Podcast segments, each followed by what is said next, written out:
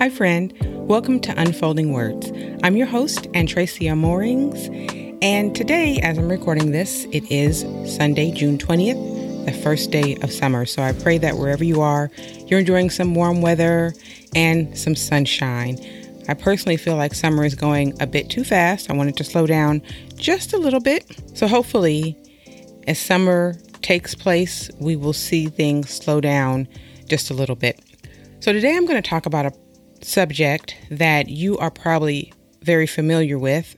You may know someone who holds this philosophy where they say, I want Jesus, but I don't do church, or I love Jesus, but I'm not into church. But the truth is, you cannot love Jesus and dislike the church. And we hear this over and over again. And I don't know whether it's getting more popular or if it's just something that's always existed. It feels like it's getting more popular with the advent of, you know, online church. But people are saying, I, I still love Jesus, but I don't want to deal with church anymore. But we have to remember that Jesus called the church his bride. We see this in Ephesians chapter 5. And there's a popular example where we can say, you can think about, you know, being friends with someone, but they want nothing to do with your spouse how would you feel? You you wouldn't that wouldn't work. Someone wants to be your best friend, but they want nothing to do with your significant other. And I know we would have a hard time having a relationship with that person. When we say that we want Jesus, but we don't want a part of his church and his people, we're basically doing the same thing to him, saying that we want him without the significant person in his life. But it just doesn't work like that. Ephesians 5, verse 25 through 27 reads Husbands, love your wives as Christ loved the church and gave himself up for her, that he might sanctify her, having cleansed her by the washing of water with the word, so that he might present the church to himself in splendor, without spot or wrinkle or any such thing, and that she might be holy and without blemish. And then I'm going to drop down to verse number 29, it says, For no one ever hated his own flesh, but nourishes it and cherishes it, just as Christ does the church, because we are members of his body. So when we say that we don't want church, we dislike church, we're not down with church, what we're saying is that we dislike the body that God has created, which we are made up of. So we're essentially saying that we dislike ourselves as well if we consider ourselves to be Christ followers. According to scripture, the church is the bride of Christ. And when we speak poorly of the church, we're speaking about Jesus' bride. Think about that for a moment. And when we make hurtful comments or we condemn the church, we are addressing the bride of our Savior. Do you think that for one moment that Jesus is going to be fine with our disdain for the church? Do you think he's happy about any insults that we would casually hurl at his bride? This is not going to vibe well with him. So let me give you a definition of what I mean when I say church. This is a twofold definition. It's the universal church, which exists in heaven, which is an eschatological assembly of everyone, past, present, and future believers who belong to Christ's new covenant kingdom. There's also the local church, which is a group of new covenant members or kingdom citizens who are identified by regularly gathering together in Jesus' name to hear preaching of the gospel and to celebrate those ordinances that are laid out in the Bible. So the local church is linked to Christianity. You cannot separate the two. The local church is the New Testament's expression of Christianity, and the New Testament depicts the Christian and the local church as one in the same.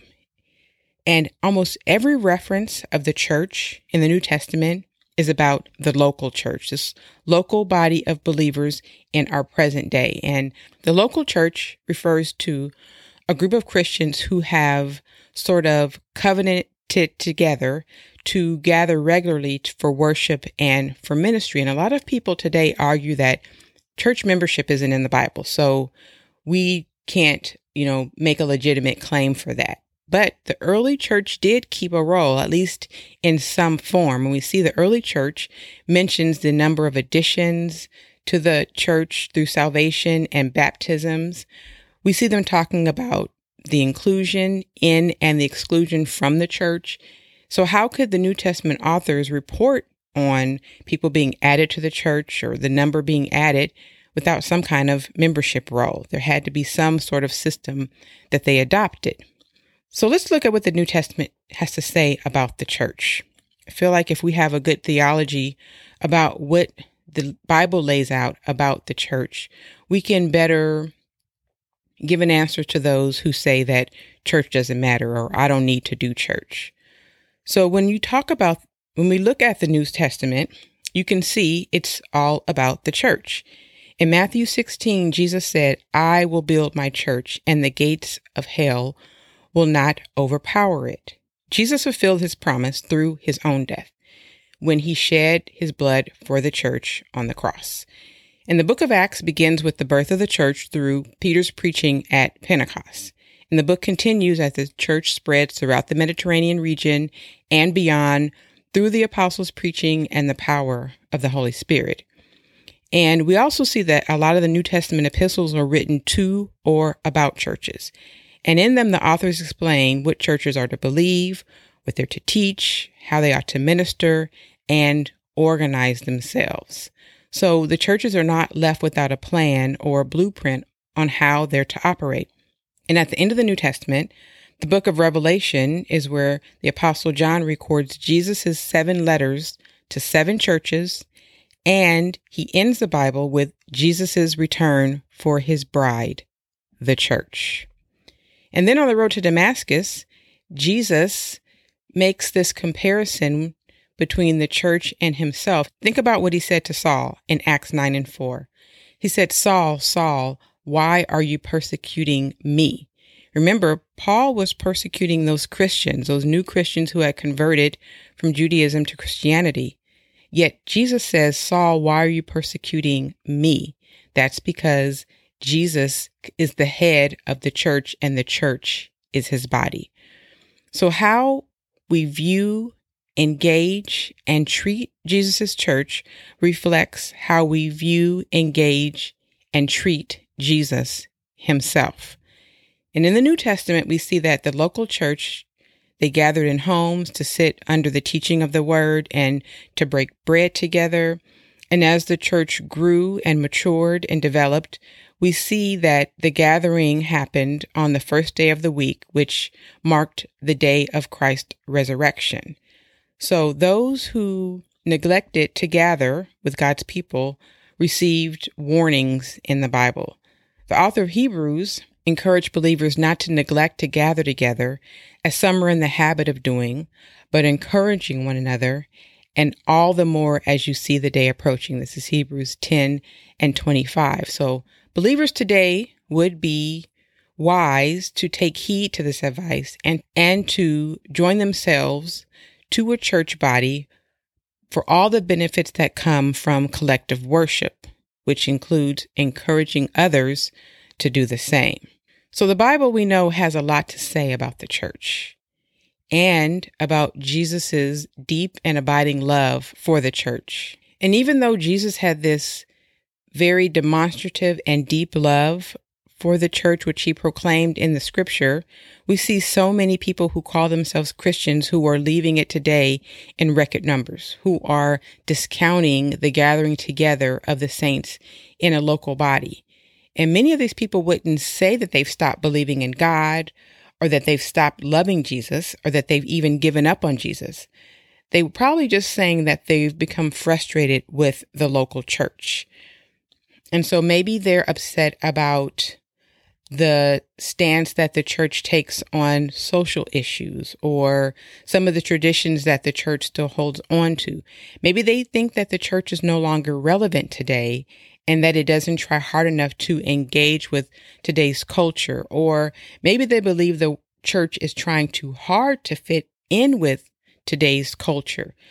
A lot of people are disappointed with the hypocrisy they see with people who say they're Christians, but then they live another way. And so they feel like, well, church is no good because look at these people who aren't living correctly. And maybe there are some Christians who are not talking correctly or abusing other Christians, which makes people feel like they don't need church. I understand all of this and their feelings are valid.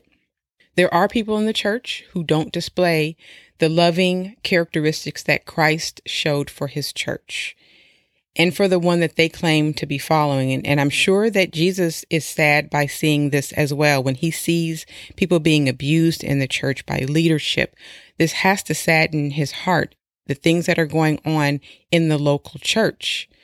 But that doesn't mean that we can abandon the church altogether. Jesse Rice, he wrote this book called The Church of Facebook, how the hyper-connected are redefining community. And he says this about people's view of church today. We'd rather be consumers of relationships, taking the parts we want and leaving out the parts we don't, than face dealing with all of home's demands and benefits. And so, unfortunately, we scratch our heads and wonder why we can't seem to find the kind of community experience we're looking for, all the while remaining willfully adolescent in our relational habits. So, what he's saying is basically is that we want to pick and choose the kind of relationships that we have in our lives that are beneficial for us, that feel good to us. But the church is not designed like that. We're sort of thrown into this mixed bag with people we may not like, with people who rub us the wrong way, but that's how we grow and mature in the body of Christ. That's how God designed the church. That all these people who started back in the book of Acts, Jews and Gentiles, that had different cultural norms and standards and ways of doing life and different traditions. And he put them all together and expected them to learn to live together in harmony. That's one of the roles of the local church. And that's how we live out our Christlikeness in the local church is when we learn to live with one another in fellowship despite our differences. You are part of Christ's church. If you're a believer, you're automatically on the roll as a member of Christ's church. And in Luke and Acts, which is a two volume work by Luke, it presents the church as one of community, a community where people are this body where the Spirit of God is working. So the church is an extension of a reality that was started in Jesus Christ. And in the gospel, John the Baptist announces the coming of one who would baptize with the Holy Spirit. We see this in the book of Luke, chapter 3, verse 16. And in Acts, this promise is fulfilled with the outpouring of the Holy Spirit in the book of Acts, chapter 1. And just as Jesus is empowered for his mission by the Holy Spirit, the early Christian community is also empowered to be a witness to the world. And we see Jesus is faced with great challenges when he's tempted in the wilderness. And in the same way, the church, this community of be- believers that are drawn together because they believe in Jesus, are going to face temptations to yield to the pressures of the world, to compromise its mission, to abandon it. That's one of the temptations that the church faces. And just as Jesus was empowered by the Holy Spirit to proclaim the good news, to live it out, and touch the lives of people, the church is empowered and given this same mission by the Holy Spirit to become a community of people who are caring and sharing and showing how the Holy Spirit can work powerfully through them. In Matthew 16 and 18, it says, And I tell you, you are Peter, and on this rock I will build my church, and the gates of hell shall not prevail against it. The idea of the church was designed purposely by God, and it's the only place where true spiritual success is attained because of God's purpose and his protection. The gates of hell will not prevail against God's church. In Acts chapter 14, it says, And when they arrived and gathered the church together, they declared all that God had done with them and how he had opened a door of faith to the Gentiles. This is Acts 14, verses 27 and 28. Acts 15 and 4 says, When they came to Jerusalem, they were welcomed by the church and the apostles and the elders, and they declared all that God had done with them. So we see the scriptures are continually highlighting the importance of church involvement and how God is working through people to bring um, them to himself. And in the passages that I just read, the church is acting as a group of believers who report and celebrate the progress of Christ's message in the world. So the churches were strengthened in faith and they increased in numbers daily, Acts 16 and 5 says. So both the growth of a church in numbers and the growth of the faith of the members of the church were important issues to the early Christians. All of this happened within the context of the local church. Hebrews chapter 10 verses 24 and 25 say, And let us consider how to stir up one another to love and good works, not neglecting to meet together, as is the habit of some, but encouraging one another, and all the more as you see the day drawing near. Even before the fall of man in the garden, the Bible says the only thing that was not good was that man was alone. So we are created for relationships. We're created for community and fellowship with one another. And that's all found in the local church. That's where we get our relationships and our fellowship with like minded believers.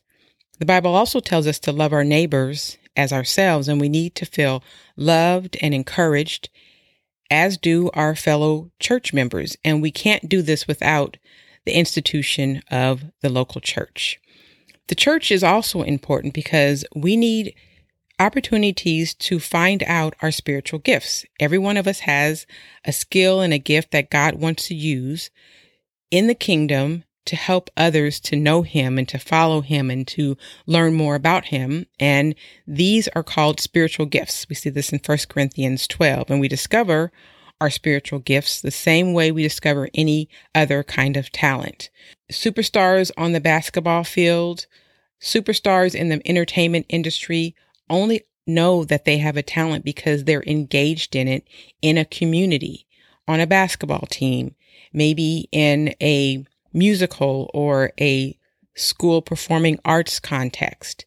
We'll never find out what God has called us to do, what He's equipped us to do, what He's put inside of us if we don't get involved. And the local church is the perfect place to find out our giftings, whether it's teaching, whether it's um, administrative skills.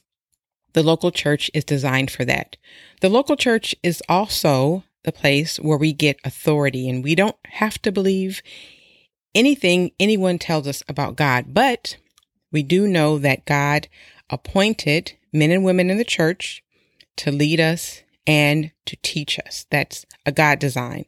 And God gave us the Bible and the church so that we can know what is from him, what he has established.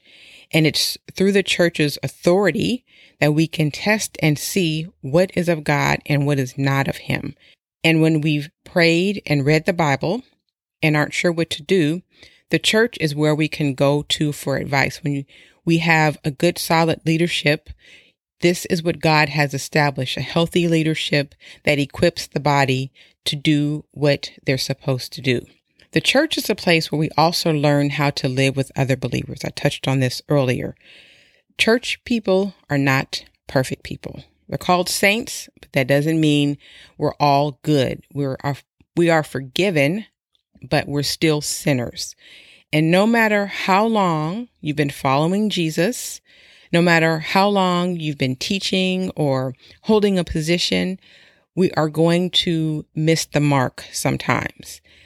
But God established a system for us to get back on track with repentance, with community, fellowship, encouraging one another to get back on track. And when we do this, when we fall short, we need a place where we can come to be healed and restored and encouraged to get back on track. And that place is the local church. So when we encounter people who say they love Jesus, but they don't do church, we have to let them know that they are so wrapped up in one another, Jesus and the church, that you can't have one without the other. You can't love and serve Jesus without the church. It's not possible because Jesus loves his church so much that he puts you in the church to develop you, to grow you, and to strengthen you. And so I pray that you are encouraged today to have a new love and reverence for the local church and what God is doing in and through it. And if you are part of a body of believers where you feel that things aren't healthy, that's where prayer comes in. That's where you go on behalf of God and say, Lord, this is your church. You see what's going on here and he can get things back in order. He loves his church and he wants nothing more than for it to succeed. So I'm praying that you get plugged in that you fellowship with your body of believers, that you take the bad with the good, and that you let God work through you, let the Holy Spirit work through you, through you, through the local church. So that's it for this week's episode of Unfolding Words. If there's something that you'd like me to cover, a scripture or a topic, I would love to hear from you. You can go to my website at unfoldingwords.com and you can message me there or send me a message on Instagram my handle is at Unfolding Words. I would love to hear from you. Or if you just want to share feedback, that's awesome too. So I'll see you back here next week. Thank you for tuning in. May God's word be a lamp to your feet and a light to your path. God bless you.